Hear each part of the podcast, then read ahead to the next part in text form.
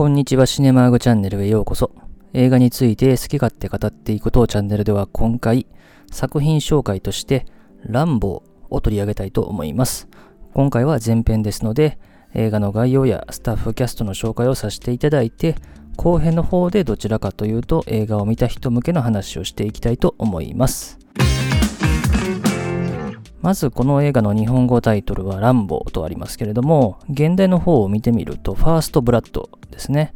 直訳すると最初の地っていう風な形になるんですけども、意味合いとしてはどちらが先に仕掛けたかと、まあ、それによって最初に血が出たのがどっちかと、まあ、いう風な意味合いですね。で、1982年に作られたアメリカ映画で上映時間は93分。映画のジャンルとしては、まあ、ドラマ、サスペンス、アクション、まあ、それからまあサバイバルっていうかね、そういうところもありますかね。で、この映画のあらすじなんですけども、アメリカの田舎町を訪ねてきたですね、ベトナム機関兵のジョン・ランボーはですね、まあ、地元警察から些細なことで目をつけられてしまって逮捕までされてしまうと。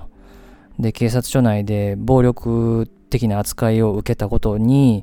我慢できなくなった乱暴が反撃をして警察署から逃亡していくとまあ、いうなところから始まる映画ですね。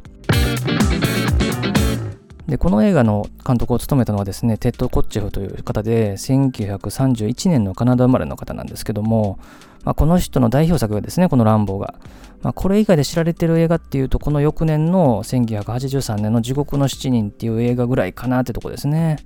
で、主人公のジョン・ランボーを演じたのがシルベスター・スタローンですね。彼は1946年のアメリカ生まれ。まあ、当初ですね、なかなか小さい役しかもらえなかった彼がですね、自分が脚本を書いて持ち込んで主演をしたロッキーという映画がアカデミー賞の作品賞などを受賞する大ヒットをしましてですね、以降シリーズとして6作品、スピンオフとして2作品が作られた代表作になりましたね。まあ、そしてですね、ロッキー以降、あまり映画当たらなかった彼がですね、2つ目に当てた映画がこの1982年のランボーでしたね。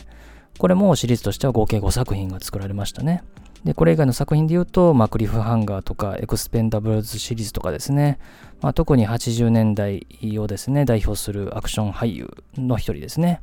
それからですね、ジョン・ランボーをかつて指導したですね、サミュエル・トラウトマン大佐という男性が出てきますが、彼を演じたのがリチャード・クレンナですね。彼は1926年アメリカ生まれで、宝冠サンパブロ、暗くなるまで待って、まあ、それからこの乱暴シリーズでは80年代に作られた3作品では全てトラウトマン大佐役で出演をしてますね。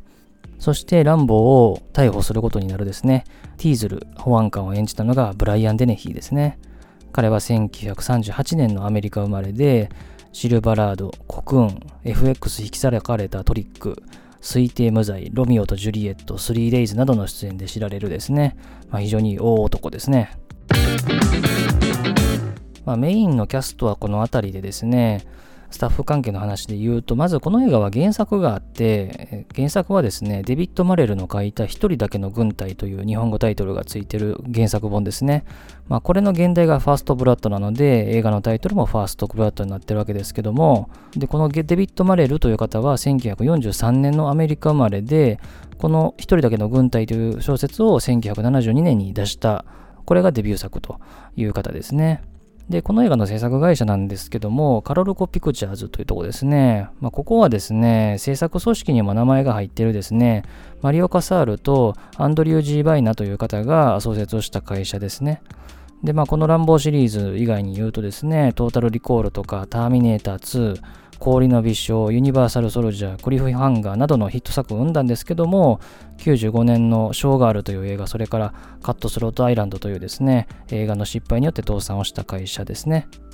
それから音楽を担当したのがジェリー・ゴールド・スミスですね。彼は1929年のアメリカ生まれで、アカデミー賞では18回ノミネートされてて、オーメンという映画で作曲賞を受賞した方ですね。代表作はですね、猿の惑星、トラトラトラ、チャイナタウン、パピヨン、カプリコン1、エイリアン、グレムリン、トーダルリコール、氷の微笑、LA コンフィデンシャルなどですね、映画音楽界の巨匠ですね。で、この映画の主題歌はダンヒルの It's a Long Road ですね。おそらく誰もが聴いたことある曲だと思いますけども、作曲したのが音楽の担当したジェリー・ゴールド・スミスですね。で、スタッフ関係最後に紹介するのは撮影ですね。アンドリュー・ラズロという方ですね。1926年のアメリカ生まれで、ランボ以外で言うと、ストリート・オブ・ファイヤーとか、インナースペースなどの担当されてる方ですね。ということで今回は作品紹介としてランボーという作品を取り上げました。この映画は映画賞関係での評価はおそらくなかったとは思うんですけども、スタローンがロッキーの次に当てた当たり役のランボーですね。このランボーはですね、2作目以降の特に戦場でスタローンが大暴れするみたいなイメージが強い作品なんですけども、この1作目ってのはそういう作品では全くない作品ですね。戦争から帰ってきた兵士の苦しみってところにかなりフォーカスが置かれた映画になってますんで、おそらく2作目以降のイメージで見るとびっくりされると思うんですけども、まあ、戦争がいかにどんな苦しみを生むのかっていうところはですね、まあ、この映画からですね、かなり伝わってくる作品かと思いますんで、まあ、見るべき一本かなと思います。ということで、映画を見た方は後編も聞いていただければと思います。最後までお付き合いありがとうございました。